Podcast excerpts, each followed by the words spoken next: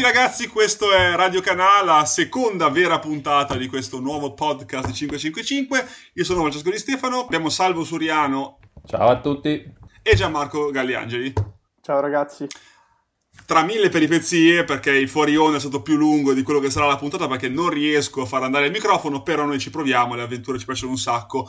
Oggi ragazzi la puntata è molto densa perché dobbiamo parlare di calcio internazionale. Gianmarco è il, uno dei nostri collaboratori che si occupa di calcio internazionale e lo fa meravigliosamente, approfitto di fare i complimenti così a caso, ma sono meritati.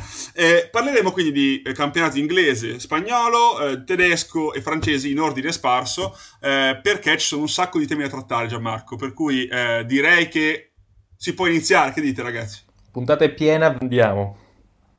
Tanti argomenti, poco tempo, perché noi massimo un'ora vorremmo chiudere da veri dipendenti I N P S. Eh, Inghilterra, partiamo dalla Premier League, che dite? Assolutamente. Sì, perfetto.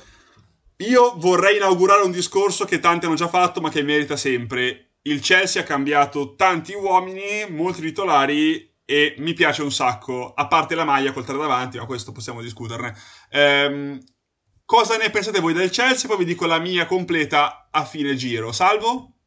Guarda, sicuramente ha cambiato molto, in alcuni di questi cambiamenti a mio avviso ha fatto un bel salto di qualità in avanti. Mi ha stupito nell'ultima gara la... cioè, le sciocchezze che ha fatto Kepa, che comunque sia in questo momento si rivela essere l'anello debole di tutta la squadra. Eh, anche secondo me. Sono su tutta la linea, secondo me è un portiere che è veramente in uno stato confusionario indescrivibile, perché comunque... parliamo di un portiere di assoluto talento, credo nessuno possa negare una cosa del genere, ma che sta vivendo una stagione incredibile e se si potesse pensare magari la coppia di centrali fosse il punto debole in attesa dell'arrivo di Thiago Silva, preso appunto a parametro zero in questa rivoluzione estiva che, che dicevamo, invece Kepa è stato, è stato veramente imbarazzante con, con il Liverpool. Più che altro adesso hanno preso Eduardo Mendy dal Rennes, di cui parleremo magari nella parentesi Ligan in maniera più approfondita, ma in generale Kepa... all'Atletico Bilbao penso che nessuno avesse il benché minimo dubbio sul suo futuro. Onestamente, parlando di stagione intera, come ha te- fatto anche Gianmarco, cioè dalla scorsa a questa, che sono praticamente vicenda, attaccate l'una all'altra, che parla solo che combinate purtroppo, ed è un portiere, ripeto, uno spreco di talento che è incredibile. Guardando gli acquisti del Chelsea, nello specifico, abbiamo appunto, in ordine quasi temporale, spero di averci azzeccato, Ziyech, Werner, Thiago Silva, Sark, di cui nessuno sta parlando, ma che... io e Gianmarco conosciamo abbastanza bene avendolo visto in Ligan, ma anche Salvo perché è un grande esperto, fa il figo ma in realtà è veramente esperto, Chilwell e Kajavers. Personalmente dico che un reparto offensivo così completo era un po' che non si vedeva, forse dal Chelsea forte veramente, quello di Drogba eccetera eccetera, perché in realtà sono t- tutti acquisti non soltanto scenici come nomi, a parte forse Chilwell e, e Sark che rientrano nella categoria da bar acquisti funzionali, che vuol dire tutto e non vuol dire niente, ma sono nomi grossi alla fine, ma che hanno un senso nella rosa. È questo che mi fa veramente sognare un Chelsea che torna a lottare quantomeno per il secondo posto. Poi n- non ce la farà, ma diminuirà i quindici punti secondo voi? Guarda, probabilmente sì, eh, di fatto però io lo vedo più, come dire, più solido verso la qualificazione in Champions che non veramente per la lotta al vertice, perché in questo no, no, momento chiaro, anche eh. in termini di esperienza ci sono squadre che hanno veramente un altro passo. No, no, chiaro, io parlo semplicemente di ridurre quei quindici punti sì, tra il sì, terzo sì, e il secondo quello, posto. Quello sì. Secondo me si può fare. Eh, Giamma? Sì, io l'unica cosa che non ho ben capito è stata mh, questa eccessiva acquistare giocatori in uh, posizioni offensive, nel senso che comunque il Chelsea ha iniziato un percorso di crescita con dei giocatori l'anno scorso che erano molto giovani ma anche molto molto promettenti, e sostanzialmente la maggior parte di questi adesso hanno trovato il proprio spazio ridotto o, o tagliato, cioè Mason Mount, Tommy Abraham, ma anche lo stesso, lo stesso Pulisic troverà molto meno spazio rispetto alla passata stagione, e comunque sono tre di quei giocatori che a corrente alternata per carità ma hanno fatto la differenza. Mm, però se poi ti vai a prendere un talento come Werner, che probabilmente è la miglior seconda punta del... sarà la miglior seconda punta nei prossimi cinque anni, ed uno come Havertz, eh, posso quasi accettare che vai a sacrificare quelli, per carità. Ma anche perché, onestamente, Lampard è, è partito veramente usando tanti giovani, come dicevi, e sembrava voler mh, intraprendere un percorso un pochettino più lento di crescita della rosa. E come dici tu, in effetti è, stupisce un po' questa cosa. Ehm, però è anche vero che il Chelsea l'anno scorso era, non poteva fare mercato. E quando Abramovic gli dici che un attimo può comprare, si sa, eh, ha, ha i soldi, ha le potenzialità e comunque ha una signorissima dirigente, perché quando si tratta con la Malinowska è veramente difficile eh, non strappare un giocatore alle, che non sia alle sue condizioni, fondamentalmente. Per cui ha, secondo me la tentazione ci stava quest'anno di fare una squadra di questo genere, e resto dell'idea appunto che con Thiago Silva, che dà anche esperienza al reparto difensivo, eh, si possano bypassare le problematiche difensive che purtroppo ha registrato Christensen, che tra l'altro io stimo come giocatore, ma quest'anno, non, diciamo col Liverpool più che altro, non ha fatto grandi cose. Su Sark ci arriviamo, ma zona Ligan, perché poi c'è tanta roba di cui parlare. Io però passerei ai ragazzi, al Tottenham. Io sono un grande stimatore del Tottenham, per cui dobbiamo parlare del ritorno di Bale. Io vi dirò la mia con calma, non farò quello fazioso. No, sapete, no, dai, adesso so... esprimiti adesso, così poi ti diciamo la nostra tranquillamente. Siete sicuri? Siete sì, sicuri? Ah, assolutamente. Bale è un giocatore indiscutibile, cioè fortissimo, sono fomentatissimo nel suo ritorno. Tra l'altro Tottenham, che parlando anche di calcio femminile, ha preso anche la Morgan, ma questo Tottenham, quello grande spolvero, così, nomi grossi. Bale, che però, sinceramente, io ho paura della sua collocazione. Vi spiego perché. Perché Kane è un totem e manco lo discutiamo. Ok, siamo d'accordo su questo? Ok. Nei tre dietro, essenzialmente, o si sacrifica Alli, cosa che potrei anche vagamente approvare, ma comunque si parla di undici gol lo scorso anno, con tutti i problemi del caso, o si sacrifica Son, cosa per cui io sarei contrarissimo, e non accadrà mai con Mourinho, oppure sacrifichi Lucas Moura, che ci sta come idea, però di fatto cambia un po' modulo, perché Lucas Moura è un esterno puro. Bale lo è, ma è sprecatino fargli pestare la linea, non so come dire. Per cui io devo capire ancora bene cosa ha intenzione di fare Mourinho. Eh, la mia impressione è che Mourinho non voglia rinunciare al trequartista puro, quindi Dele Alli secondo me in qualche modo resta e gioca. Eh, l'alternativa è usare Son come sottopunta, ma a quel punto avresti Son, Lucas, eh, tutti i giocatori offensivi, Kane e Bale, eh, all'interno della stessa squadra, stesso undici, e non so quanto sia equilibrata una scelta del genere. È vero è che meglio avere Bale che non averlo, questo è il mio parere finale. Guarda, io parto dalla tua conclusione, che è sicuramente, cioè, indiscutibile. Dopodiché eh, la mia idea è che o mh, stia cercando, come dire, di effettivamente cambiare il modo in cui gioca, e quindi lì, nel senso, metti due ali larghe stile Ajax con Kane e Son centrali e dici guarda, io me la gioco tutti avanti, secondo me due gol li faccio. Poi, oh, cioè sono scelte, ci provi, non che Mourinho sia noto per, per questo tipo di gioco, però ci potrebbe stare. Detto che eh, non più di un paio di giorni fa leggevo che adesso stavano seguendo anche Lingard, che lui aveva lanciato al Manchester United, e lì mi chiedo, cioè, o vuoi vendere qualcuno oppure qui sta saltando il banco perché c'è però qualcosa che non torna. Però, però un colpo come Lingard io me lo aspetto nell'ordine di idee che vi dicevo prima, cioè io tengo il trequartista, quindi Dele Alli diventa un totem, o lo vendo, sulle due opzioni. Oh, cioè, o Lingard riserva di Dele Alli. Andiamo per la seconda. Tengo. Probabile, probabile.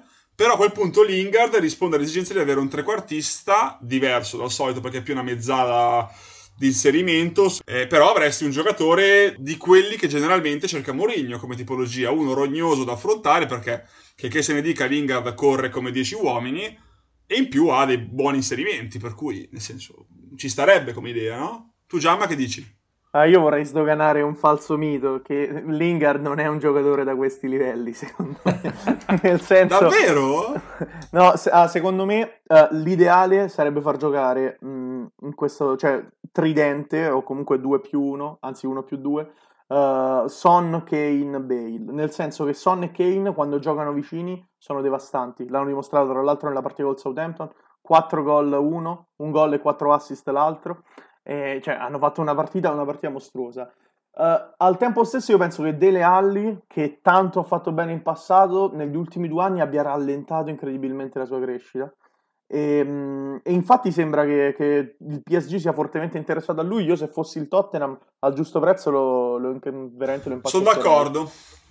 Ah, irrita anche me un po' sapere che uno così forte renda così tanto in maniera discontinua, perché non si può dire che non abbia, cioè nel senso, fare undici gol in stagione, in campionato, è sempre una buona notizia. Farli con l'alternanza dormiveglia che ha avuto Dele Alli lo scorso anno infastidisce, per cui sono d'accordo, la giusta offerta va via. E poi nel P S G si troverebbe anche bene, perché sarebbe un po' una squadra, la solita squadra molto arlecchina, ma in senso positivo, cioè che punta tanto all'estetica sui giocatori che prende, anche se negli ultimi due anni un po' questa filosofia è cambiata, ma Dele Alli risponderebbe a quel tipo di esigenza anche un po' di spettacolo, tra virgolette. Detto questo, passiamo al pragmatismo ancelottiano, eh? Quanto ci quel, piace. Quel quell'italianone sano che ti ma porta sì. una squadra tipo vecchie glorie.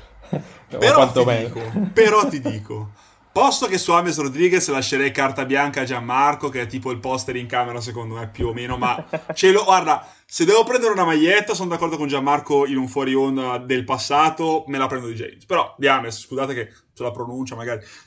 Però il mio nuovo idolo si chiama Dominic Calvert-Lewin, che, che, che lo scorso anno io già nella intervista di cui mi vanto ogni volta fatta a Marianella, ma mi, mi vanto perché penso che ancora non sia vera quello che ho fatto, ma a parte questo, di essere lì presente con lui, eh, mi parlava esattamente di un giocatore in cui che ha un talento che c'è, ma che non è eccessivo di per sé, ma è un giocatore con la testa sulle spalle e che si è adeguato lui al calcio moderno, quindi giocando sì in area, ma uscendo anche volentieri, e il calcio moderno paradossalmente va anche nella sua direzione, nel senso che eh, Calvert-Lewin è uno che svaria così tanto da non poter che essere apprezzato in, nel calcio del duemilaventi.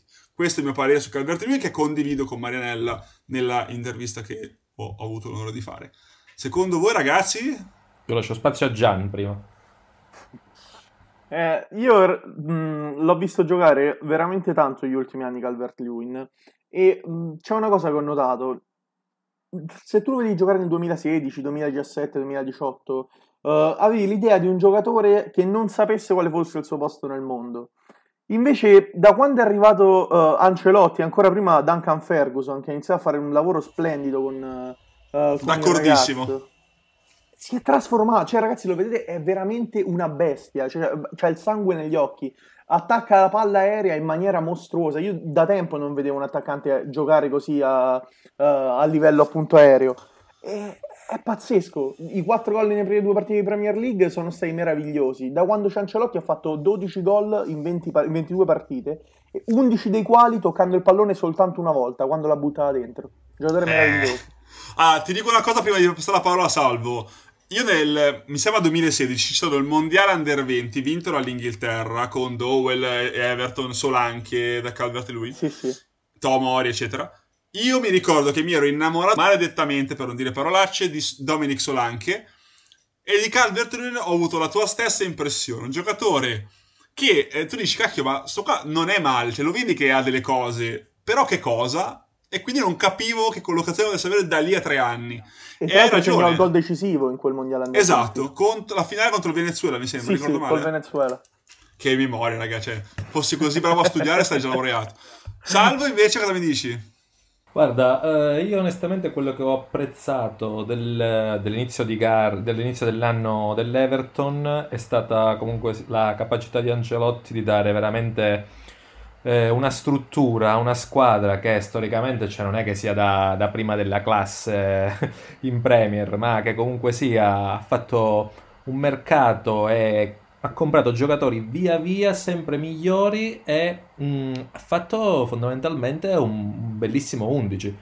L'unico mio dubbio su questa squadra, oggi come oggi, continua a essere tipo il portiere, perché anche se è il portiere dell'Inghilterra, Pickford, due volte su tre, onestamente a me fa paura. Cioè fa degli interventi, sentivo odore di Pickford della tua paura, che... eh? Sì, sì, cioè proprio non, non, non sai come... proprio, eh? Cosa che... Eh, paradossalmente lì mi, mi riaggancio su un altro portiere, Eh, invece eh, non ha fatto stavolta De Gea, che al netto di tutto stavolta ha peccato tre pere, però ha fatto un partitone, cioè aveva parato proprio allora, rigore. Su De Gea arriviamo a breve, su De Gea ci arriviamo a brevissimo, perché merita anche sul discorso.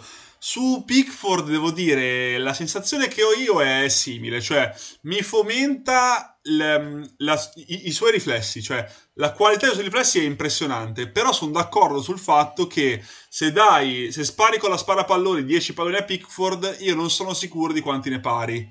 Eh, nel senso che eh, insomma, è una statistica molto stupida, però volevo rendere l'idea. Per cui sono d'accordo. Però dell'Everton non abbiamo detto una cosa importante, che sono i due mediani che ha comprato.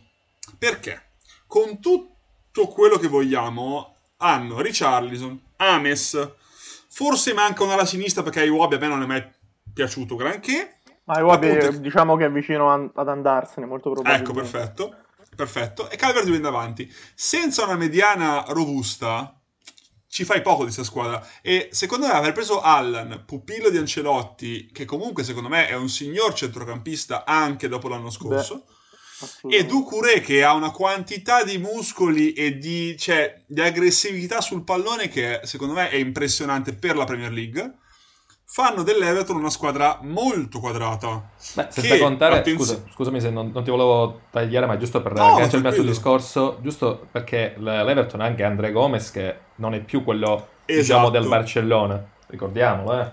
Esatto, la regia affidata a dei piedi sapienti, perché dall'anno scorso che André Gomes fa delle gran partite, si è fatto malissimo lo scorso anno, ma è comunque ad alti livelli in questo momento, e ha due mediani, due, diciamo, braccia al suo fianco che sono... tutto rispetto, ecco, per cui io credo che se non si parla di alta classifica nell'immediato, il progetto Everton mi dice che l'anno prossimo la squadra sarà totalmente completa. Quest'anno comunque è un avversario molto rognoso da affrontare, che comunque punterà ai primi sei posti, comunque. Non, so se, non sai se riesce, perché ci sono tante realtà che comunque sono più strutturate, sul mercato dai. Si muovono, ecco. Ma più che altro secondo me sta passando mh, molto spesso un messaggio sbagliato dell'Everton, perché sì, per carità, Ancelotti è un, un allenatore che ha fatto dell'equilibrio delle sue formazioni una delle caratteristiche principali, ma comunque questa è una squadra molto votata all'attacco, cioè perché sì. Doucouré è un giocatore di interdizione, per carità, ma è un giocatore che si inserisce costantemente, cioè resta Allan a guardia della difesa quando attacca l'Everton. Eh, questa è una cosa che deve passare. L'Everton propone un calcio molto divertente, quando scambiano la paglia i centrocampisti, ehm, gli incontristi e i trequartisti, è veramente bello vedere giocare l'Everton. Secondo me oltre al portiere manca pure qualcosa a livello di difensori centrali, nel senso, a me Kin e Mina non fanno, cioè mi piacciono, ma secondo me uno dei due deve essere il titolare in una squadra che può puntare in alto. Io sono d'accordo sul fatto su Kin, non su Mina, ti spiego perché. Mina io pensavo, nella mia ingenuità, che restasse al Barcellona come backup di Piqué quando se ne sarebbe, sarebbe ritirato, comunque come terzo centrale. Perché ha la fisicità per veramente fare di tutto. Non ha, secondo me, una grandissima intelligenza calcistica, cosa che condivide con un altro colombiano che è Davinson Sanchez, a mio parere. Ma questo è un problema di tifoso che io devo sempre tirare dentro. Eh, forse un centrale con una proprietà di palleggio diversa, uno, adesso sparo dei nomi a caso, ma non perché vada al, eh, all'Everton, ma Diego Carlos, per esempio, del Siviglia, che a me è piaciuto molto l'anno scorso, un difensore di quel genere, fisico sì, ma che abbia comunque una buona capacità di palleggio, potrebbe essere il complemento giusto per Yerry Mina, tanto per la difesa dell'Everton, quanto per migliorare lo stesso Yerry Mina, secondo me. E con questo ho chiuso. Allora, con questo andiamo all'altra. Esatto, l'Everton ha vinto due su due. Nell'Everton, che a me è piaciuto, è piaciuto di più nella storia, ci sono stati Tim Cahill, ma soprattutto Arteta. Arteta, tra l'altro, giocatore del P S G, altra squadra per cui simpatizzo, ma questo chi se ne frega. Arteta che allena l'Arsenal, che eh, per quanto si parli ogni anno di, di squadra incompleta e robe del genere, i trofei in qualche modo li porta sempre a casa, coppettine, e in più ha una squadra che ha mantenuto Aubameyang e che ha trovato solidità, anche grazie, e Giamma lo conosce bene, Gabriel Magallanes, no? Beh, ma l'Arsenal secondo me ha tutto quest'anno per tornare a giocarsi un ruolo importante. Un ruolo importante non vuol dire per forza arrivare tra le prime quattro, ma vuol dire provarci fino alla fine. Mm, hanno fatto una bella squadra, perché se ti vai a prendere Willian a parametro zero fai già un gran colpo, a prescindere da quella che poi potrà essere la tenuta fisica del brasiliano, perché comunque è un gran colpo. Eh, eh, Gabriel è un centrale che ha dimostrato già parecchio a Lille, ha esordito in Premier League segnando tra l'altro, e l'Arsenal ha dimostrato tantissimo fino adesso nelle ultime partite, a parte il fatto che tra la stagione scorsa e quella appena iniziata ha vinto già due trofei, e questo non fa mai male, insomma.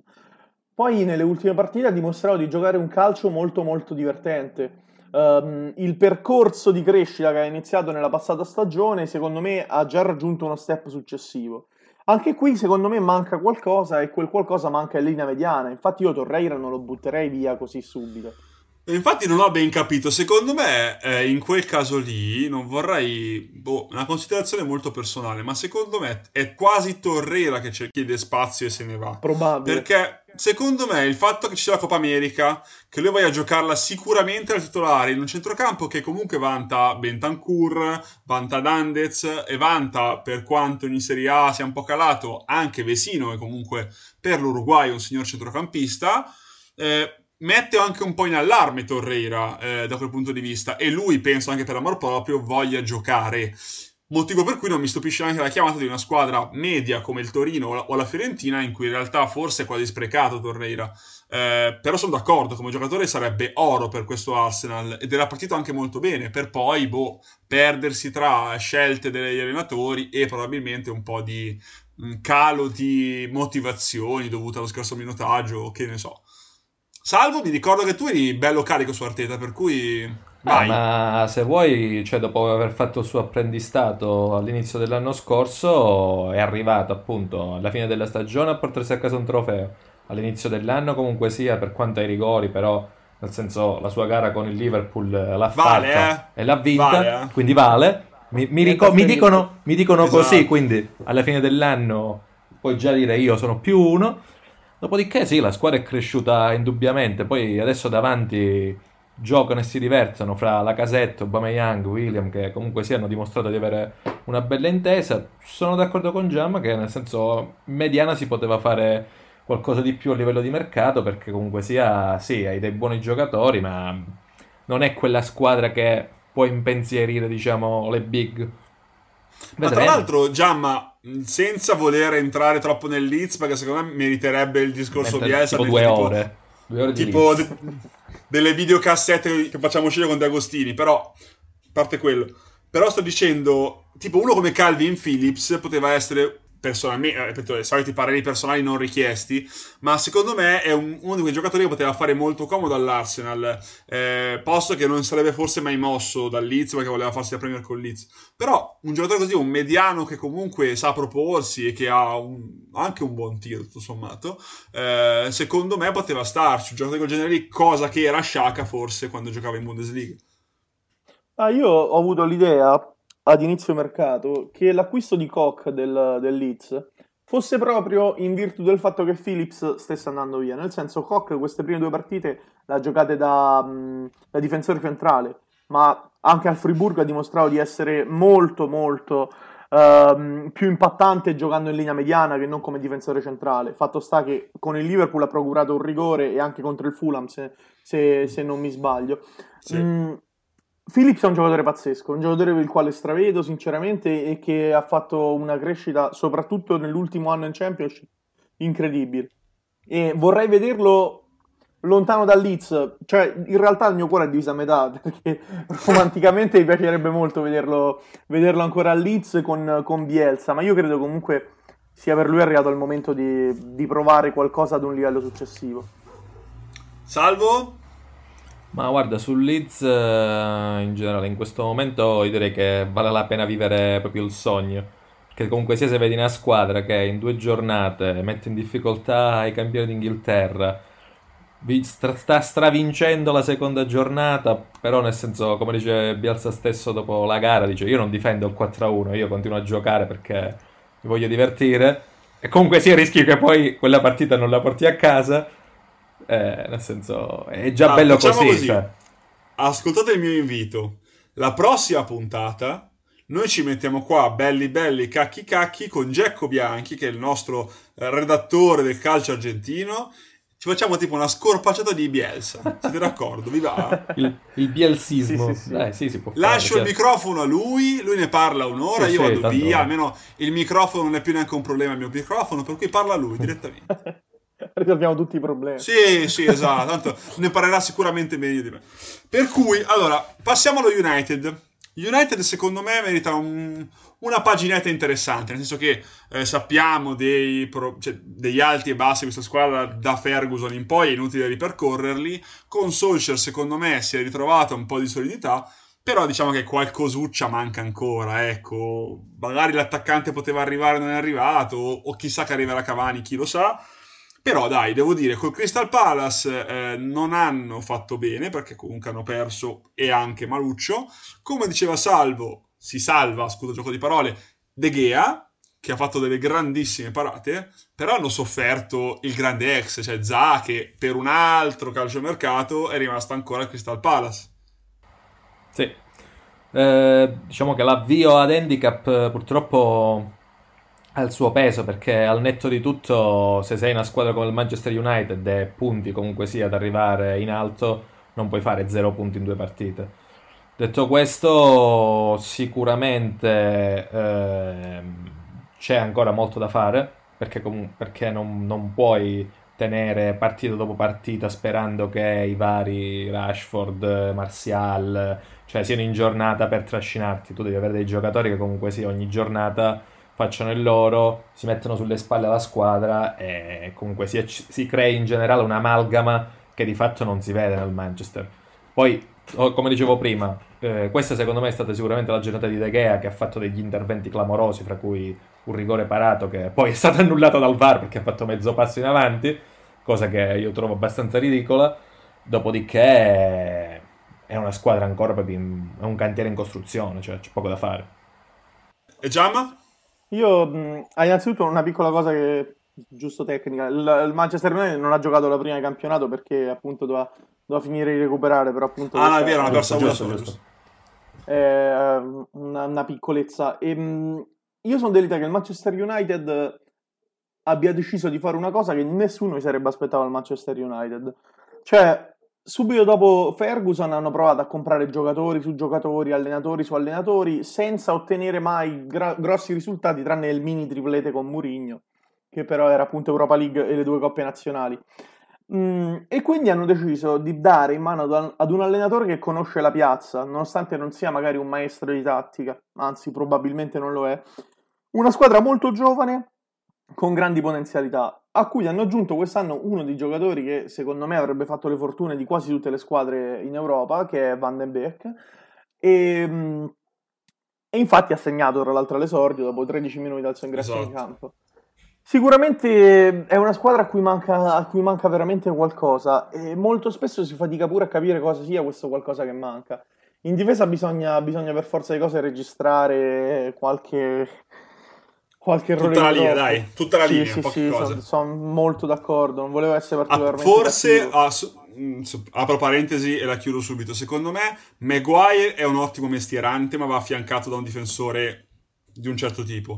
Van Bissaka stesso discorso identico.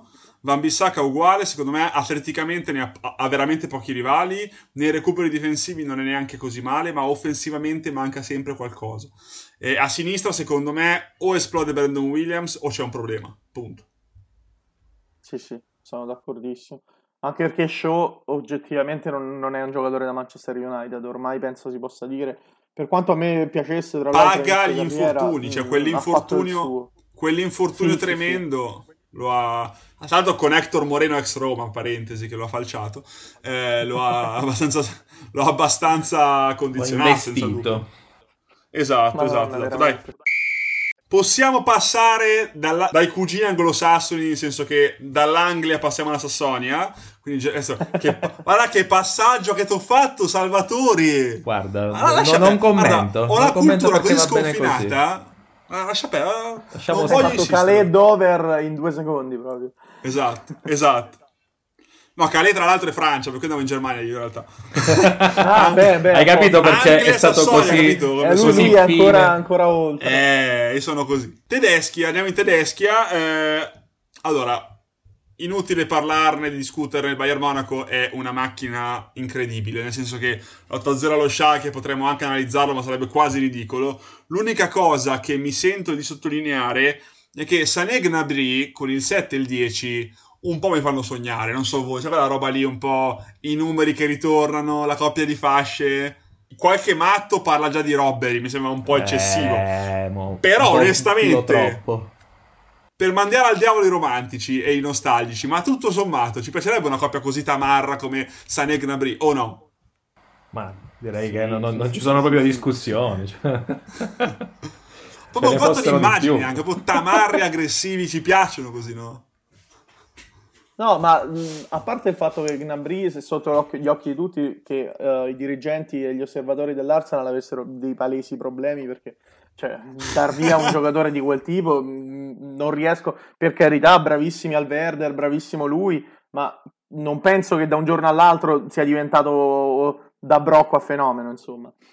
E, e Sané è, è incredibile come nella squadra più forte d'Europa, perché ha vinto la Champions, quindi l'appellativo è d'obbligo. Si e ha sempre vinto, io lo dico sempre, ha sempre vinto undici su undici in Champions, tra l'altro, parentesi. Per dire. No, comunque, parentesi sempre, un'altra parentesi. Eh, il Bayern, abbiamo detto Sané e Gnabry, ma Gnabry secondo me ehm, è stato un po'... Allora, non vorrei essere frainteso, ma secondo me a, a, prima del Werder, visto giocare, non era... Cioè, non potevo mai immaginare diventasse una roba del genere. No, no, beh, certo. Chiari che sì. E onestamente, quando il Bayern lo ha tenuto dal Werder, ho detto, sì, sì, bravi, bella scommessa, però ho detto, vabbè, sarà un'ottima alternativa. L'anno scorso mi sono tipo stato a impallidire, sudar freddo, vedevo delle cose che non avevano senso di Gnabry, che... Cioè, secondo me, ha fatto delle cose... Cioè, assurde, cioè è troppo forte, eh, e poi è perfettamente compatibile con i movimenti di Sané, sembrano quasi, cioè li ho visti una volta sola, però mi sembrano proprio fatti per giocare in questo modo, eh, che è la forza del Bayern, che non compra mai giocatori a caso, o raramente successo, ha steccato forse soltanto Renato Sanchez come acquisti grossi, che anche lì potremmo parlarne mille ore già, ma di Renato Sanchez, ma questo... Madonna. Cioè, per me è fortissimo, però vabbè, questo capitolo. Vabbè, comunque. Passiamo al Borussia Dortmund, che è molto più interessante perché c'è più da parlarne, forse. Abbiamo visto che mh, scorsa par- diciamo, esordio in Bundesliga la nuova stagione, segnano Haaland, segna Sancho, eh, Bellingham gioca la sua prima partita da Dio, e Reina, eh, il figlio d'arte Reina, Gio Reina. Eh, già, ma onestamente mh, di Bellingham conosco poco. Uh, ho visto il risultato di avergli dato fiducia nella prima partita, ma conosco poco il giocatore, sono sincero, e so che tu hai delle risorse a cui io ancora non posso attingere su di lui.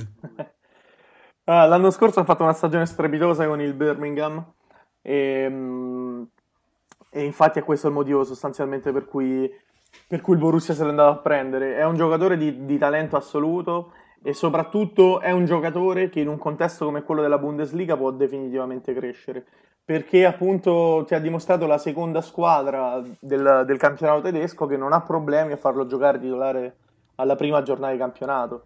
Cioè questo è un giocatore che, che ha dei colpi incredibili. Uh, si è messo subito in mostra, l'assist a Reina è francamente bellissimo e sembra quasi un giocatore che non abbia l'età che poi dimostra di avere, dimostra di avere sul, sulla carta d'identità. duemilatré eh? O duemiladue? Sì, sì, sì, duemilatré. Ehm...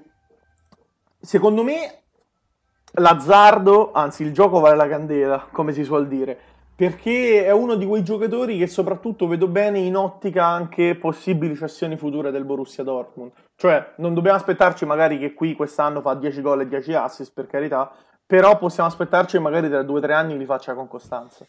Ok, ma come ruolo mi dicevi fuori onda è più uno che si inserisce che una fascia pura. Sì, sì, sì. Ah, tecnicamente secondo me è troppo bravo per giocare in fascia, quindi lo vedo, lo vedo molto meglio in mezzo al campo. Secondo me la collocazione tattica alla fine è, sarà quella che, che gli ha trovato Favre nel, nella prima, quindi diciamo a metà tra l'essere proprio un centrocampista slash trequartista centrale e l'essere poi un esterno. Ehm, potremmo dire quasi una mezzala offensiva, se proprio okay, vogliamo okay. trovare un ruolo, okay, okay, ma okay. è molto di più in realtà. Però ti dico la verità, io l'anno scorso avevo scritto di Gio Reyna e mi aveva colpito molto eh, la sua maturità intesa come eh, consapevolezza, cioè lui conduce la palla con una sicurezza che si vede in alcuni giovani, ma io raramente negli ultimi periodi, da tre anni a questa parte, mettiamola così, l'ho visto in un giocatore di quel ruolo, di quella stazza, perché è piccolino lui, e con quella convinzione, cioè lui sa di poter incidere ogni volta che ha la palla tra i piedi.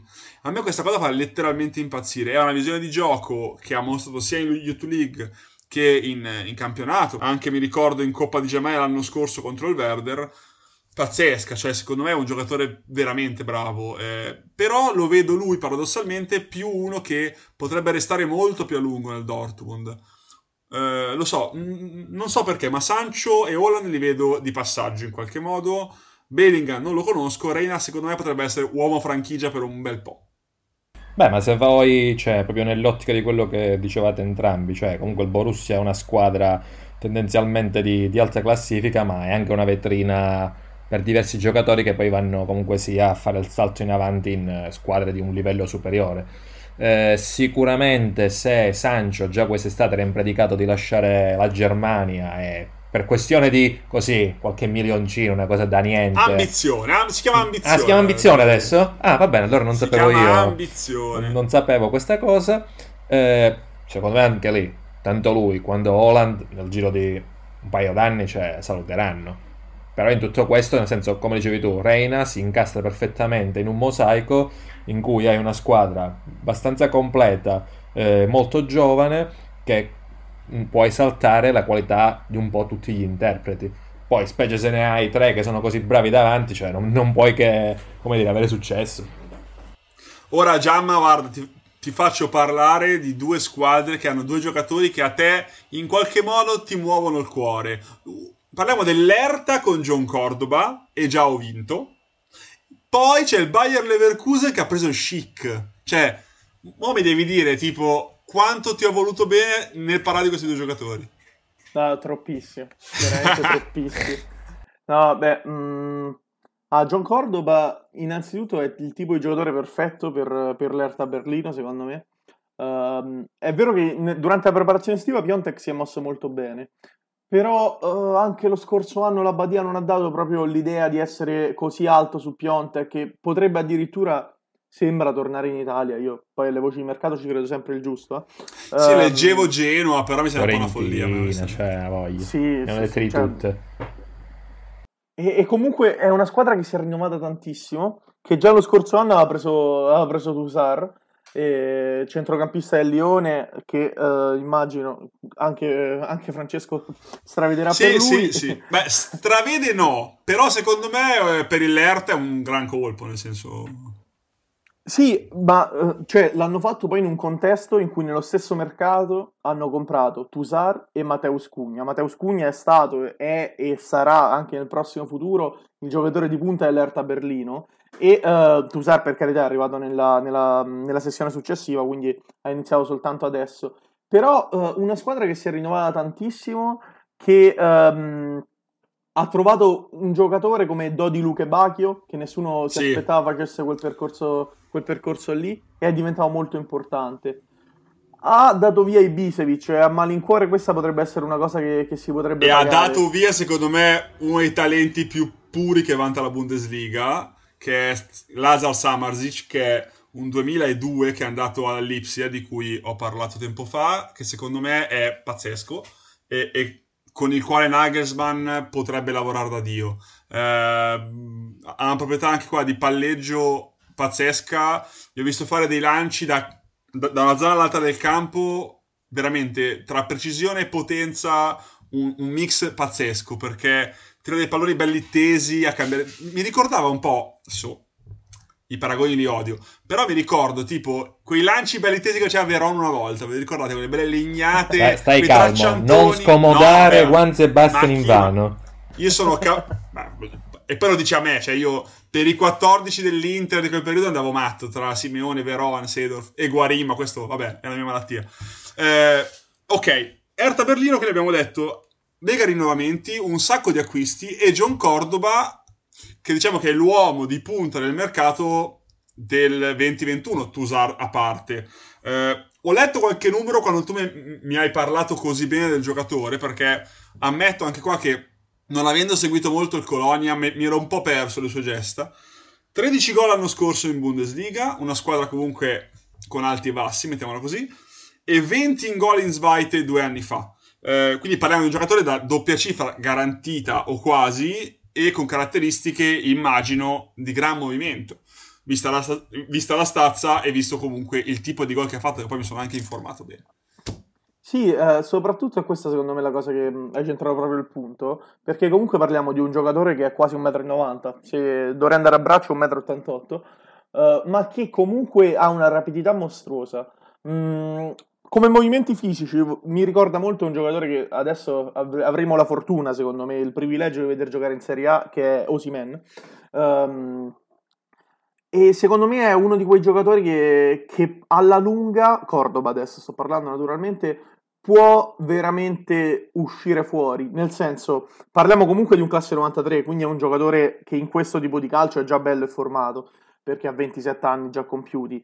Uh, ma comunque è uno di quei giocatori che, mh, che ha dei colpi, dei colpi interessanti che in passato magari non è riuscito a mostrare come avrebbe voluto, ma che secondo me adesso uh, si trova nel contesto giusto per, per poter trovare uh, sia l'equilibrio che ha già trovato al Colonia, per non del vero, ma anche la squadra attorno per diventare un buon attaccante che può trascinare una squadra in Europa League, perché quello è l'obiettivo minimo dell'Erta. Sì, sono d'accordo, anche perché gli investimenti devono avere anche un senso come classifica finale, nel senso si deve anche un po' quagliare, come si dice al sud. Eh, allora, passiamo, tanto Hertha Berlino, che ha giocato ultimamente con il Werder Brema, Werder Brema che ha preso Tahit Chong, che secondo me è uno dei giocatori più fighi a livello proprio, eh, sia di come gioca, ma il capellone non, cioè non può passare inosservato, capito?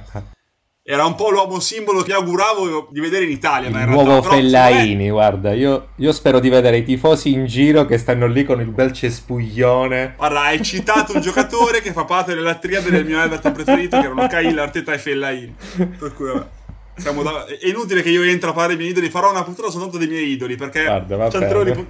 ne facciamo tre ore, te lo dico, eh, tre ore tipo no, non, non ho dubbi che riuscireste a riempirle, quindi va bene, okay. Così passiamo al Leverkusen, che sennò mi impasticcio. Allora, il Leverkusen ha perso Volland e Havertz, due pedine pazzesche, e si trova Schick, preso ventisei milioni, dopo una buona stagione all'Ipsia da subentrante, ma anche a volte da titolare, con dieci gol in campionato. eh E diciamo che, secondo me, non è in atto una rivoluzione, perché è sbagliato parlarne. Però, comunque, il reparto offensivo ha subito una bella rimescolata, perché passi da due certezze assolute a una scommessa ambiziosa, perché Schick, dovunque è andato, è stata la scommessa dell'anno alla Roma, all'Ipsia e ora al, al Leverkusen. Per cui, di cosa ne parliamo? Nel senso, secondo me è, è, è interessante vedere cosa può succedere. Ah, oggettivamente parliamo del miglior attaccante al mondo, su questo credo non ci sia. No, ho visto parte... un Roma Club implodere nel frattempo. A parte le battute, Schick è stato, è stato un giocatore, ci ha messo tantissimo del suo, per carità, ma molto sfortunato alla Roma, e sono stato molto felice di, di quello che è riuscito a fare in una squadra che si è rivelata tra l'altro essere molto più ambiziosa de- della Roma, lo dico a malincuore, come, come appunto il Lipsia, a proposito della Sassonia che parlavamo prima. E, e no, Schick secondo me è il colpo che, mh, che, che ti aspetti dal Bayern Leverkusen. Cioè, non so se, se avete questa idea, ma quando il Bayern Leverkusen va a comprare un giocatore, ti aspetti sempre quel profilo un po' esotico, che esatto, non sai cosa aspettarti, sì, che può essere che magari fa cinquanta gol in un anno, come può essere che può essere zero. Spettacolo oppure Leverkusen, come si dice. Esatto, esatto. No, sarà Leverkusen perché la storia non si tocca, però mh, cioè, secondo me l'idea che abbia raggiunto il livello successivo e che uh, in Germania possa, possa veramente fare, fare un ulteriore salto di qualità in una squadra che lo vedrà verosimilmente, verosimilmente essere il titolare assoluto, e eh, soprattutto è uno di quei giocatori che permette di avere delle soluzioni tattiche diverse, perché eh, il Leverkusen all'esordio ha pareggiato zero a zero col Wolfsburg, eh, una partita tra l'altro neanche particolarmente divertente, devo dire la verità. ma uh, dopo l'ingresso di Schick si è iniziato a vedere qualcosa di diverso. Um, si è iniziato a vedere una squadra più propositiva, non che non lo fosse già prima, perché comunque Bosch è un allenatore che, nonostante molta sfortuna, ha sempre fatto giocare piuttosto bene le proprie squadre, uh, ma una squadra che sicuramente, potendo contare su uno Schick invece che un Alario, con tutto il bene possibile per Alario, oh, Lucas C'è, c'è, c'è parecchia differenza, soprattutto a livello tecnico, secondo me. Tra l'altro, alle sei di domenica prossima giocano Leverkusen e Lipsia, per cui c'è presente contro passato e ci si riempie le pagine questa roba, eh? Che dite? No, tra l'altro, l'unica domanda che vi voglio fare prima di passare alla Spagna è la seguente, e stimolo entrambi sull'argomento. Secondo voi Patrick Schick è pronto a essere il primo responsabile delle fortune offensive del Leverkusen? Cioè, è quel giocatore pronto per finalmente prendersi delle grosse responsabilità? Perché alla fine alla Roma è arrivato come scommessa costosa, all'Ipsia è arrivato in un reparto offensivo rodato con Werner titolare e giocatore che io stimo, anche se ha qualche carenza, Yusuf Poulsen come alternativa. Ora ci troviamo con eh, un reparto che di fatto pende un po' dalle sue labbra. Che dite, Salvo? Mm, non lo so, io onestamente non credo che sia quel nove, nel senso, su cui puoi affidare l'intera stagione.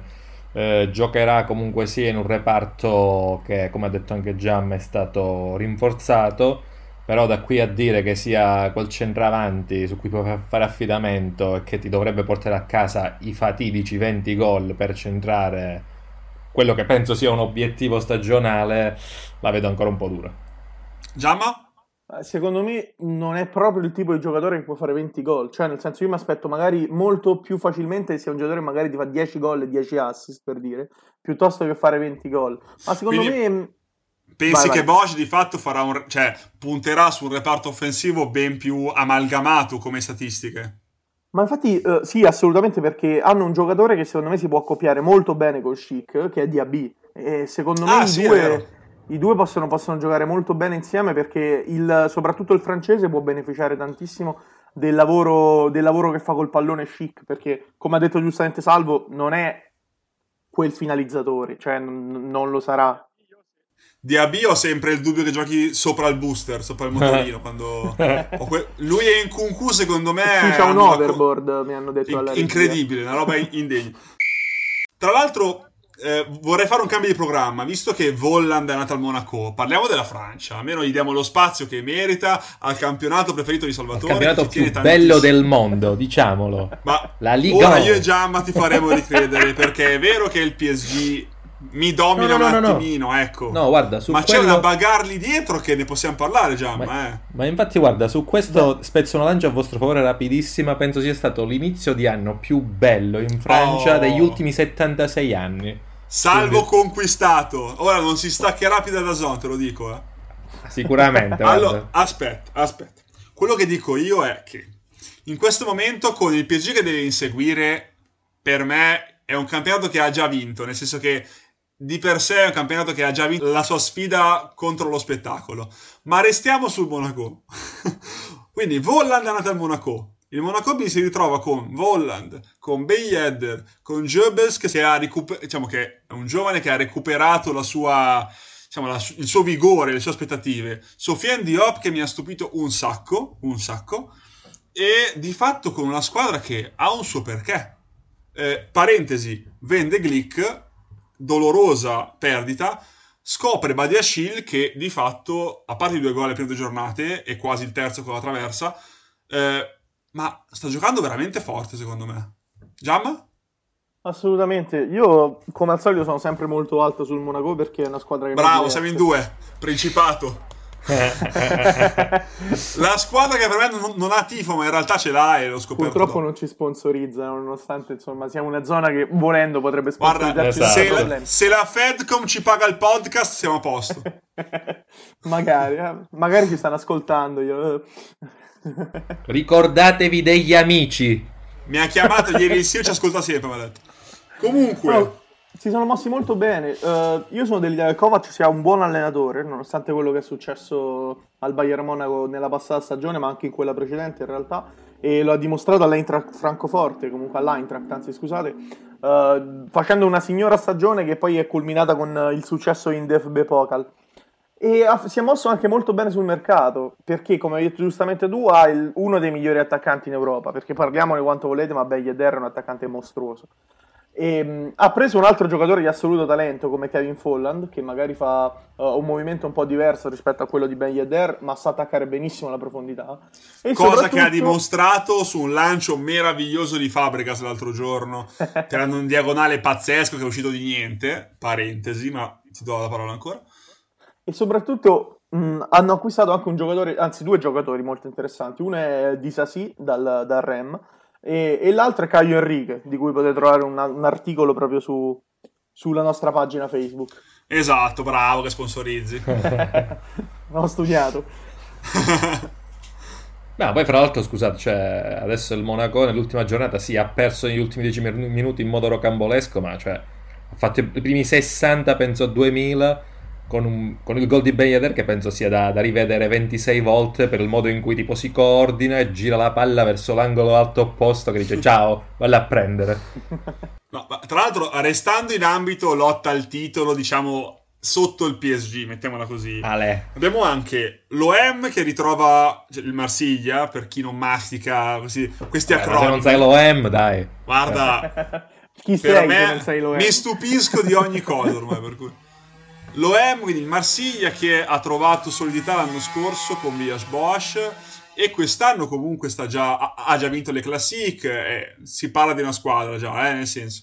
Il Lione, che secondo me è, boh, è strano che sia sempre lì a inseguire quando ha una squadra comunque più che dignitosa, l'ha dimostrato anche eh, in Champions, però... come eh, dico spesso, forse ha pagato quella fatica di sgomitare in Champions.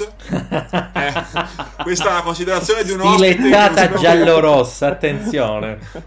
Ho visto... E praticamente, devo dire, sembra proprio che ha perso quel, quel focus sulla gara in queste prime partite, perché...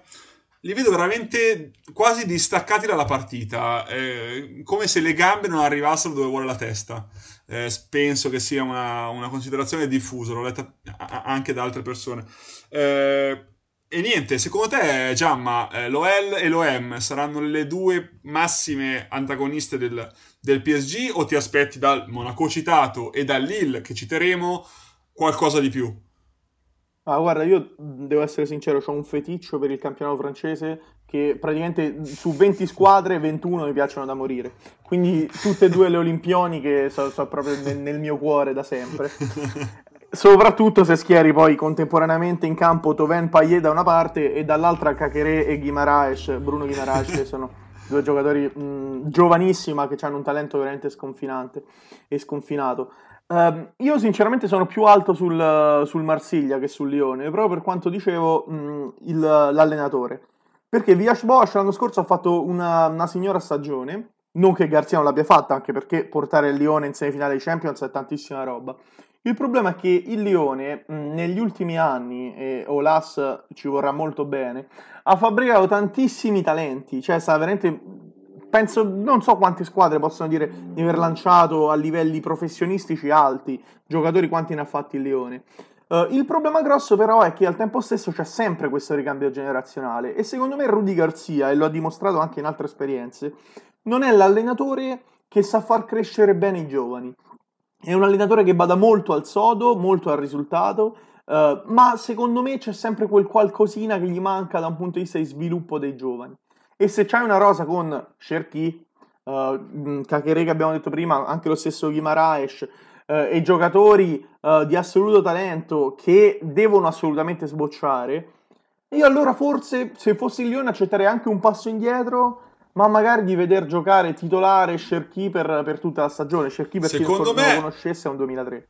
Esatto, duemilatré è fortissimo, tra l'altro, di grande agilità e di struttura fisica un po' particolare, un po' tracagnotto, come direbbero sì, sì, eh. a Milano, però onestamente è molto agile, per cui la palla non è la toglie lo stesso. Detto questo, però, io, su consiglio di Gianmarco, mi sono rivisto gli highlights del, di Lione Montpellier, che non avevo visto in diretta, indifendibile. Cioè, la sconfitta che hanno maturato contro il Montpellier penso che sia... Eh, diciamo, i novanta minuti delle cose da non fare in Ligue uno quest'anno. Eh, tra l'altro con Teji Chalaignier, che è un altro tracagnotto che io amo alla follia, che per chi non lo conoscesse, giocatore diciamo da provincia della Ligue uno, ha giocato al Nimes, ha fatto la differenza lì, ora al Montpellier e comunque piazzati, palle lunghe, tutta roba sua. Eh.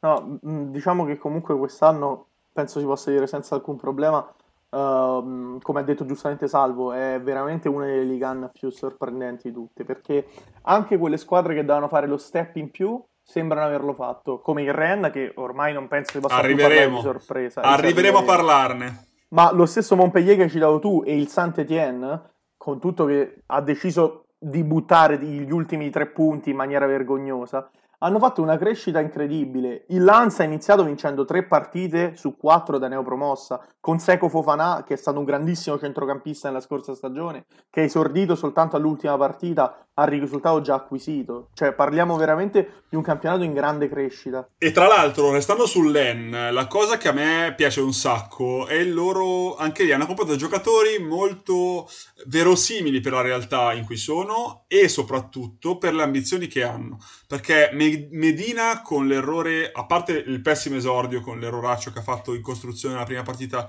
eh, in Ligue uno della sua vita, però ha, a parte il gol in rovesciata che vabbè fomenta un po' tutti, ma è inizia- ha iniziato diciamo a giocare come sa, da terzo di sinistra, eh, in una difesa ben composta a mio avviso, eh, e che vanta, ripeto, Fofana davanti alla difesa, che appena è da poco in realtà che è entrato in campo, ma che sarà sicuramente l'uomo in più del, dell'En, insieme a Kakuta, che è immortale più o meno, eh, e insieme secondo me a, un, a come si chiama, a Ganogo Ganogo Ganogo Ganogo, che secondo me è perfettamente calato in quel tipo di gioco, perché lui è rapido, un po' pasticcione, ma in realtà servono questi giocatori nelle neopromosse e il Lem ce l'ha, ehm, quindi penso che possa veramente fare una salvezza tranquilla. Non parliamo di follie, ma salvezza tranquilla, posto che purtroppo mi trovo a dire che mi sarebbe piaciuto vedere, e spero lo vedremo, Farinez, il portiere venezuelano, portiere che per chi non lo conoscesse è mingherlino, non tanto alto, arriva a uno e ottanta metri, lo sfiora appena,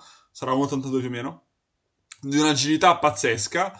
Eh, che praticamente i Millonarios di Caracas lo hanno prestato di fatto all'En perché non volevano venderlo quest'anno, in cui giravano pochi soldi fondamentalmente, per aspettare un anno e rivenderlo il prossimo anno, per cui l'En ha fatto un acquisto potenzialmente fantastico ma che non sta sfruttando in questo momento.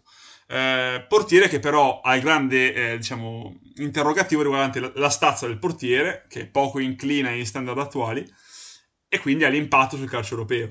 Eh, per cui eh, questa è l'unica cosa che dell'En vorrei un po' vedere, ma avremo modo, penso.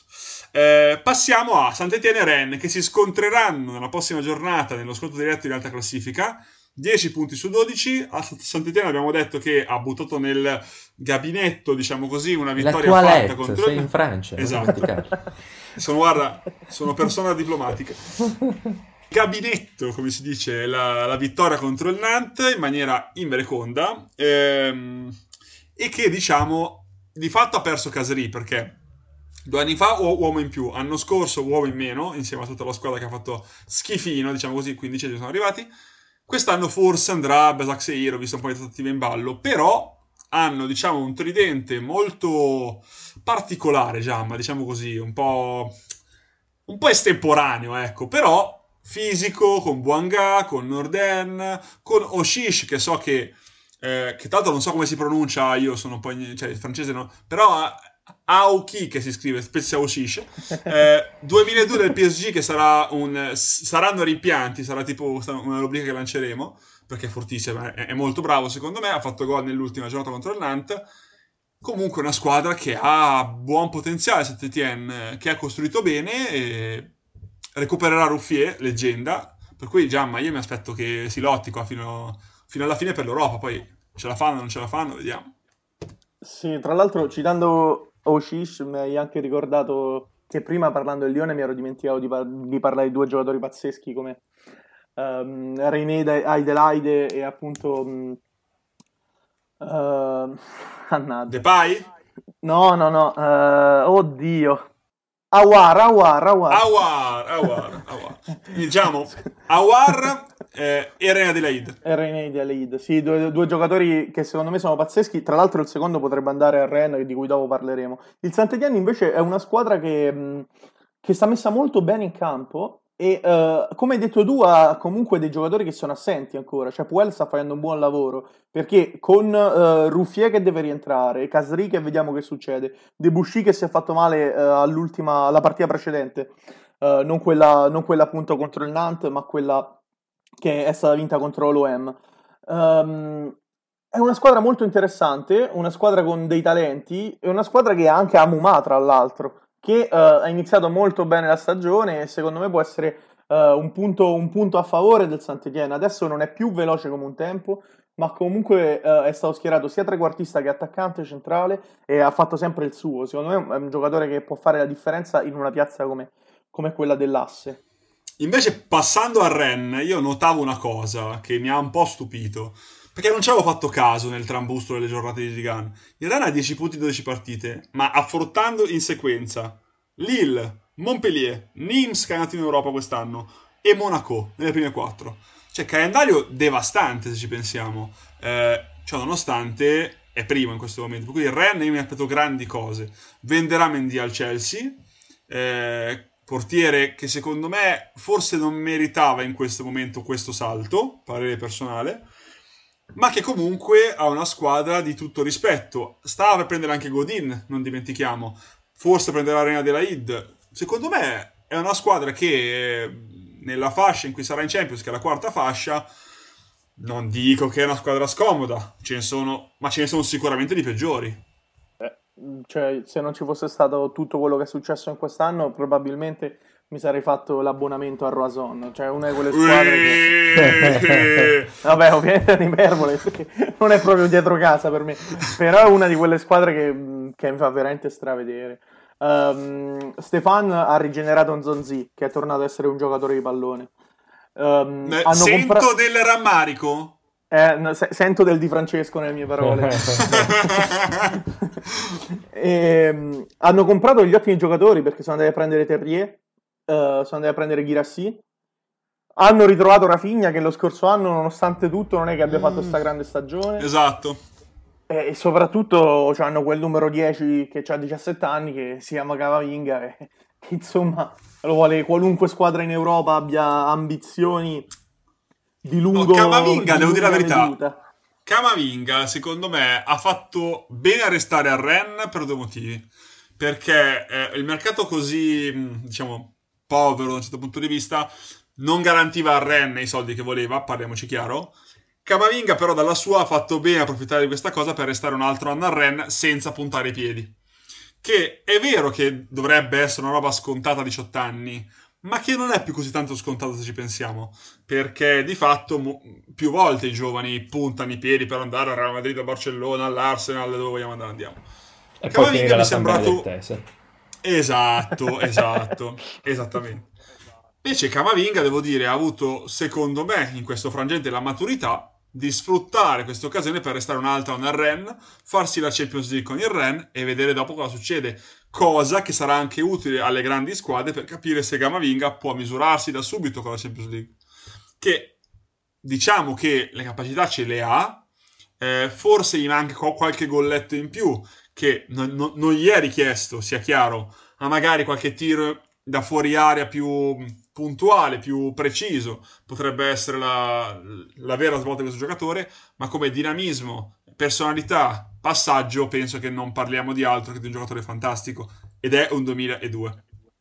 Sì, tra l'altro comunque parliamo di un giocatore che mh, si, sta, si è sviluppato in uno dei contesti migliori da un punto di vista giovanile um, in Francia, perché comunque Rennes tra l'altro ha sfornato un altro giocatore di cui mi piacerebbe mh, parlare al volo proprio, che è Adrien Truffard, sì, che nell'ultima sì, partita duemilauno è stato protagonista assoluto. duemilauno tra l'altro non ha neanche ancora diciannove anni perché è di novembre e um, è un terzino sinistro che ha esordito in Ligue uno facendo l'assist dell'uno a uno proprio a Nzonzi e segnando il gol decisivo al novantesimo. Ho visto debutti peggiori, verrebbe quasi a dire. Però comunque la parliamo cosa, di una grande squadra. La cosa del diciamo di quel giocatore qui, diciamo che ha eh, cioè è un terzino molto offensivo in realtà, per cui in Youth League è stato impiegato anche come ala sinistra. eh, Youth League che ha visto il Rennes arrivare mi sembra ai quarti di finale, ha perso contro sì, l'Inter sì. se non ricordo male. eh, ed è un giocatore in effetti molto interessante, che ha stupito anche a me contro il Monaco, sono sincero. Passiamo alla Spagna, passiamo alla Spagna, abbiamo da parlare delle solite due, ma in maniera diversa dagli altri anni, perché situazioni un po' particolari. Villarreal e Valencia. Eh, allora, partiamo dal, dal Real. Real che ha ceduto in sequenza Hakimi all'Inter, Brahim Diaz al Milan, anche se non è definitivo, non è un problema, prestito di Reinier al Dortmund, di cui non abbiamo parlato, ma secondo me poi ci torniamo adesso. Ha prestato un altro anno Cubo, scelta approvabile. Ha venduto Reguilón, ha venduto ehm, Oscar Rodriguez al Siviglia e non ha comprato no, nessuno. Dol Pre, sì, infatti, pagando metà dello stipendio. E, esatto, e, e Ames all'Everton. Eh, sì. esatto. eh, e Bale, esatto, al Tottenham. Di fatto non l'ha comprato nessuno. Ora voglio stimolarvi su questa domanda eh, con rapidità, nel senso, è semplicemente eh, un rifiutarsi di investire sui giovani, oppure servivano quei soldi per mantenere alto il fatturato, tra l'altro parentesi che non condivido già di partenza, o terza cosa, Zidane è così convinto del suo zoccolo duro che di fatto di quei giocatori non aveva veramente bisogno. Gia- eh, Giamma per primo, poi Salvo. Secondo me tutte e tre, nel senso che il colpo del Real Madrid è targato giugno duemilaventuno e si chiama Kylian Mbappé, mi sembra che ormai sia proprio il mirino sopra. Um, quindi quest'anno sarà proprio una di quelle stagioni in cui il Real cercherà di fare il meglio con ciò che ha a disposizione e con ciò che ha sempre voluto, eh, voluto Zidane, soprattutto considerando che c'è un giocatore per cui né io né te, Fra, stravediamo, come Mendy, che ha dimostrato di poter giocare su quella fascia sinistra, non è Marcelo chiaramente, e ha permesso di, di vendere Reguilón che, che è andato in pre- Reguilón, anzi che è andato in prestito con, eh, con il diritto di recompra in realtà, quindi volendo il Real sì. Madrid potrebbe, potrebbe riacquistare. Parentesi, giocatore fortissimo per me, ma questo è un discorso sì, che un, grandissimo, un grandissimo terzino, secondo me può okay. fare molto molto bene al Tottenham. Um, comunque scusami, no, Giamma, no, finisci Giamma. No, stavo soltanto chiudendo una cosa al volo. Secondo me la, la grandezza del Real Madrid quest'anno, come hai detto giustamente tu, può essere lo zoccolo duro, uh, però è, è anche vero che questo zoccolo duro ogni anno si fa un anno più vecchio, cioè comunque Benzema ha un'età, Cross ha un'età eh, e quant'altro, avercene i giocatori così. Per carità, a centrocampo pensavo come... prendessero qualcun altro da affiancare a Valverde come futuribilità, cosa che non è avvenuta temporalmente, ma magari lo faranno l'anno prossimo, come dicevi anche tu. Salvo? Ma guarda, io sono, con... sono d'accordo con Giamma, nel senso le tue opzioni sono sicuramente valide, però di fatto è proprio una sintesi di tutti questi discorsi qua, cioè nel senso eh, tu stai vivendo in generale una fase economica a livello europeo che comunque sia colpirà soprattutto i grandi club che si vedranno proprio sfalciati a livello di fatturato, hai la possibilità di portare a casa dei soldi, anche buoni. Tra l'altro hai una rosa che già di base ha il suo perché, se ci aggiungi che praticamente con la scusa puoi lanciare anche quei tre dietro al nove che sono Vinicius, Odegaard e Rodrigo, che comunque sia sono dei ragazzini di fatto per il calcio europeo, e hai anche dei ricambi, perché non dimentichiamo mai che è ripartito il Real avendo in panchina Casimiro, Valverde, Jovic, cioè non è che ti mancano i giocatori da, da poter lanciare. Se diciamo fai la somma di tutte queste cose, comunque sia, puoi portare a casa una stagione di alto livello per arrivare dopo dove non ti saprei dire, perché di fatto difficile. Ci sono altre squadre che sono messe meglio, non in Spagna a mio avviso, ma in Europa sì. Parentesi, appunto, restando in Spagna, un'altra componente che favorisce il Real è la totale confusione del Barcellona, che ha un, un evidente caos dirigenziale, ha subito quel piccolissimo problema che rischiava di perdere Messi, per esempio. Di fatto perde Suarez, che se ne va al Atletico Madrid. Eh, Vidal è andato via. Pjanic è arrivato, ma se ne è già pentito probabilmente. O meglio, non se ne è pentito, ma diciamo che arrivare in questo climino disteso non è esattamente la più carina. Domanda, no?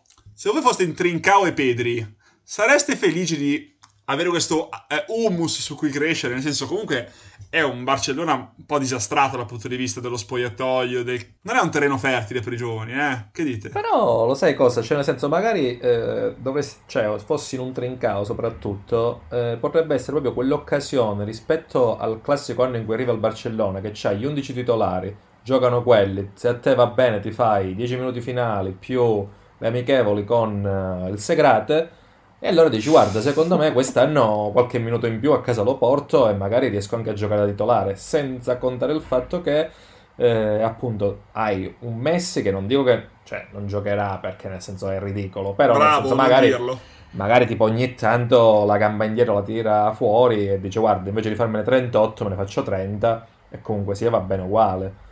Eh, non lo so, cioè per me quest'anno i giovani potrebbero avere proprio quel ruolo in più, perché devi preparare già la prossima stagione, che è strano da dire prima ancora che giochi una prima partita, ma è un dato di fatto. Sì, io sono assolutamente d'accordo. Secondo me il Barcellona ha questo, questo humus, come hai detto tu giustamente Fra, che non favorisce proprio la crescita dei giovani, ma al tempo stesso io la vedo come Salvo, nel senso che Mm, proprio per questo, cioè proprio in questa confusione magari è più facile che possano giocare. Il problema è sempre lo stesso: se sono dei giovani con personalità, anche in mezzo a una situazione disastrata, che poi io comunque metterei la firma per avere una squadra come il Barcellona, chiaro. Secondo me se sei un giovane di personalità ti può imporre, e imponendoti, come ha fatto Ansu Fati l'anno scorso, Uh, hai anche la possibilità di diventare un pilastro del futuro, e immagino il Barcellona in futuro tornerà a essere, a essere una, una grandissima squadra senza, senza difficoltà. Quello che dico io è che secondo me, per quanto è vero questo discorso, è innegabile, però eh, in una squadra che funziona è più facile inserire giovani con meno minutaggio ma con più eh, facilità da un punto di vista ambientale. Avere una situazione confusionaria vuol dire che o il giovane ha due biglie sotto di un certo livello, ma veramente grosse, eh, nel senso di carattere, temperamento, eccetera, oppure non è neanche da dare per scontato che un ragazzo di venti anni abbia quel tipo di personalità. Nel calcio no, beh, si, fa anche, si fa anche l'errore nel calcio di pretendere che un giovane forte di talento sia anche forte di testa, e intendo sia dal punto di vista di, diciamo, testa matta, sia dal punto di vista di far collimare la, eh, diciamo, il proprio momento nella carriera con il talento fin lì acquisito. Eh, non è una cosa che è scontata, e ho visto, esempio stupido, poi la portiamo avanti il, il discorso, Ousmane Dembélé secondo me è un giocatore con un talento pazzesco, ma che non ha sempre avuto la testa per giocare a pallone, ma non perché sia un matto, ma perché non era pronto per passare al Barcellona, l'ha voluto lui, verissimo, non era pronto per sobbaccarsi il peso di essere pagato così tanto, non era pronto per entrare dalla panchina, avere pochi minuti, giocare poco e si è mezzo depresso, eh, eccetera eccetera. Mm, questa è una cosa a cui credo parecchio. Comunque, passando alle Eh, altre squadre della Spagna, onestamente salterei un po' l'Atletico Madrid, perché mi sembra un po' la solita cosa, eh, non che sia bene o male, ma mi sembra di, se siete d'accordo, che possiamo parlare di, di squadre più interessanti, nel senso sì, che sì, più sì, nuove, eh. più quindi passerei al Villarreal e al Valencia. Momenti opposti: Villarreal grande campagna acquisto, ambizioni crescenti, che ha rubato di fatto, preso dal Valencia a poco prezzo Pareco e Coquelin, chiudendo una mediana che andava chiusa in qualche modo. Ehm, Rulli in porta, secondo me ottimo acquisto, che prima del crociato secondo me doveva essere il titolare dell'Argentina, a parere molto personale, giocava Romero ai tempi. Allenatore è Emery, che ha preso il posto di Calleja, che comunque li porta al quinto posto, per cui la, diciamo, prendere Emery è una dichiarazione di responsabilità verso l'ambiente, nel senso che vo- vogliono arrivare in Europa come si deve, cioè sono già arrivati e vogliono migliorarsi, nel senso. E poi già, ma parliamo di Pau Torres? Ah, io sono altissimo veramente sul Villarreal, è una delle, quelle squadre che secondo me fa proprio La, cioè, ti fa proprio appassionare al calcio. Giocano bene, hanno grandissimi giocatori, anche se magari molto spesso passano sotto traccia. Cioè hanno Gerard Moreno. Gerard Moreno è uno di quei giocatori che gioca largo, centrale, seconda punta e segna comunque a ripetizione, ma senza proprio difficoltà. Infatti, agile e altissimo, cosa che piace sempre. Beh, direi due gol in due partite comunque ha iniziato la stagione. Hanno appunto, come hai detto tu, Rulli, che probabilmente farà il secondo ad Asenjo, cioè parliamo di una squadra che ha due portieri che ehm, dif- cioè fare veramente difficoltà a trovare altre squadre che possono contare su due del genere, forse il Real l'anno scorso quando aveva Raiola in panchina. Mm. No, e, e comunque parliamo di una squadra che adesso può contare sull'apporto di un centrocampista fortissimo, perché vuoi non vuoi Parejo è uno di quei giocatori che fa la differenza. In difesa stanno a posto da uh, ormai l'anno scorso, perché Raúl Albiol si è, ri- eh, si è rivelato comunque un giocatore di altissimo livello come lo è stato a Napoli e ha aiutato tantissimo secondo me nella crescita Di, D'accordo. Di, uno, di uno di quei giocatori pazzeschi che è Pau Torres. Tra l'altro, terzo centrale del Villarreal è comunque Funes Mori, che per quanto sia un onesto mestierante è uno che la gamba non la toglie mai, di testa le piglia tutte lui. Comunque dammelo, nel senso, per il Villarreal è tanta roba. Eh, anche tu, Salvo, vedi così bene il Villarreal? Sì, sono, sono d'accordo con Giamma, perché comunque sia hanno completato quel mosaico che avevano iniziato a ricostruire negli anni passati e adesso secondo me sono benissimamente una squadra che può imporsi per la fascia alta della classifica. Poi vabbè, quest'anno insomma fai anche eh, l'Europa, bisognerà vedere un po' dove vorranno arrivare a, a parare. Comunque le, come dire, le aspettative sono alte. La cosa che mi ha purtroppo doveva succedere, cioè hanno perso Cazorla, che è un giocatore sicuramente Che ha, su cui hanno fondato le loro fortune negli ultimi anni, ripescandolo da una condizione fisica rivedibile, poverino. Eh, e su Pau Torres spenderei due minuti veramente al volo. Per chi non ha visto giocare, è un calciatore che, ehm, per quanto alto, per quanto abile nel gioco aereo e fisico, eh, che legge bene anche la marcatura, legge bene i movimenti degli attaccanti, prevede quasi cosa fanno gli attaccanti, ha, cioè una cosa per cui io divento matto, ha una proprietà di palleggio, cioè io è una cosa che, che penso che dirò centinaia di volte durante il podcast, ma a me i giocatori che sanno fare così tante cose fanno letteralmente impazzire.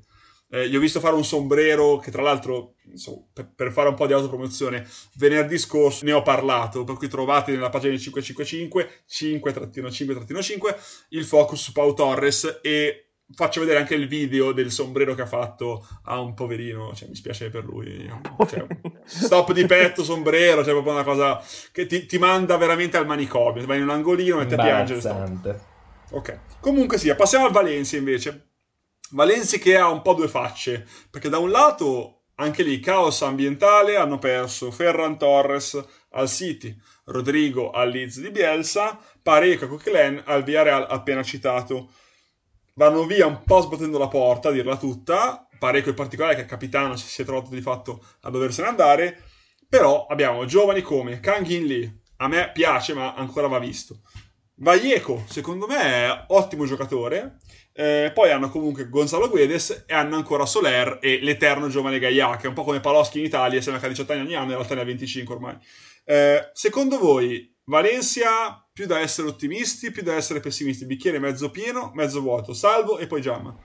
Guarda, secondo me resterà questa situazione per tutto l'anno, perché non sai mai effettivamente in che modo può, può girare la situazione, o dalla parte della squadra che magari appunto continua a fare questi risultati dove un giorno porta a casa una bella vittoria, l'altro giorno perde tre punti a casa, Eh, con dall'altra parte una società che sembra che anche lì un giorno vuole costruire lo stadio ed è già fatta, l'altro giorno dice no vabbè vendiamo tutti quanti perché dobbiamo fare cassa. È una situazione che alla lunga comunque sia paghi, cioè in, in, credo che sia difficile da essere smentiti. Giamma? Ma per me il bicchiere è proprio vuoto e rovesciato a terra ormai, cioè... Ui, sì, mi mh... smonti l'idillio, ci ho così creduto io. No, ma secondo me la campagna acquisti è stata veramente imbarazzante. Cioè, la campagna acquisti non esiste, innanzitutto. La campagna cessioni, parliamo. Perché abbiamo, cioè, una squadra che ha perso Rodrigo, Ferran Torres, Coquelin, Parejo, Piccini in prestito all'Atalanta, Garay non rinnovato il contratto, Jaume Costa non rinnovato il prestito, Florenzi non rinnovato il prestito. Cioè, otto giocatori, sette o sei dei quali giocavano titolari l'anno scorso e non ci sono più. Io sono altissimo su Kangin Lee, è un giocatore che mi ha fatto impazzire anche l'anno scorso. Uh, meno sugli altri, cioè secondo me uh, il Valencia ha la fortuna comunque di avere ancora dei pilastri, perché anche lo stesso Maxi Gomez, che ha iniziato molto bene il campionato, ah, è vero, Maxi Gomez è, è un giocatore uh, che va assolutamente rispettato e che non mi stupirei se finisse la Liga con venti gol, lo dico lo dico francamente. E però per il resto stanno proponendo dei giovani a ruota, giovani della cantera tra l'altro, e quindi magari sì, per carità, cioè sarei felicissimo per loro se uscissero tutti i talenti eh, assoluti, però ad oggi faccio fatica a vedere un Valencia che riesca a arrivare in Europa. Allora, quello sono sincero anch'io. L'unica cosa che mi fomenta un po' è che nell'anno in cui è ceduto un sacco di gente, sembri di voler proporre, tu società, eh, tanti ragazzi, che è vero che da un certo punto di vista è un po' una resa, perché vuol dire che tu se ne fai esordire venti, è raro che ci becchi sempre, è raro che hai un progetto fatto apposta per i giovani, ed è più facile che tu sei in confusione totale, non hai una lira e devi far esordire perché questi hai. Eh, però secondo me nei finti giovani, cioè finti giovani, Guedes ha ventitré anni, però ha già un bel po' di presenze, Galliani ha un sacco di presenze, eh, hanno dei giovani mezzi veterani che in qualche modo secondo me possono fare una sorta di ossatura. Non mi aspetto grandi cose dal Valencia, non, eh, ma neanche una disfatta totale, eh, e il motivo è che secondo me le basi alla fine non sono così brutte da vederli tipo rischiare, non so, di doverci salvare all'ultima, roba del genere. Eh, Canghilli sono d'accordo, è molto estroso, molto agile, ha anche un buon tiro. Deve trovare secondo me un po' quella quadratura del cerchio, si diceva una volta, perché è come se gli mancasse sempre un centesimo a fare un euro, cioè è, è sempre lì che deve fare, deve fare... e lo aspetti fino in fondo. Quest'anno potrebbe farcela, e potrebbe essere il caso che dicevate prima del giovane che magari è un po' nel questo ambiente burrascoso, prende un po' lo sceltro, e nel suo caso potrebbe veramente diventare il dieci del Valencia, cioè il giocatore di livello del Valencia. Tra l'altro hanno anche Carlos Soler, di cui abbiamo parlato, che però è infortunato. No, l'ho citato perché è un mio vecchio pallino, ma ormai non lo so, devo vederlo bene. Comunque ragazzi, abbiamo parlato tanto, siamo tre logorroici, sono il primo, sono il capo del logorroici, cintura nera, per cui io direi, siete d'accordo, di lasciare ai nostri ascoltatori la nostra bellissima sigla. Io ric- eh, diciamo, ringrazio sempre Mattia dei Fortune Music che ce l'ha fatta, un po' controcampo come dicevo Giamma a Salvo l'altra volta, ti consiglio di ascoltare di fianco e dimmi se non è vero, ma noi non abbiamo copiato, siamo persone per bene, per cui ciao a tutti, ciao Salvo, ciao Gianmarco, ciao, ciao ascoltatori, ciao, ciao ragazzi.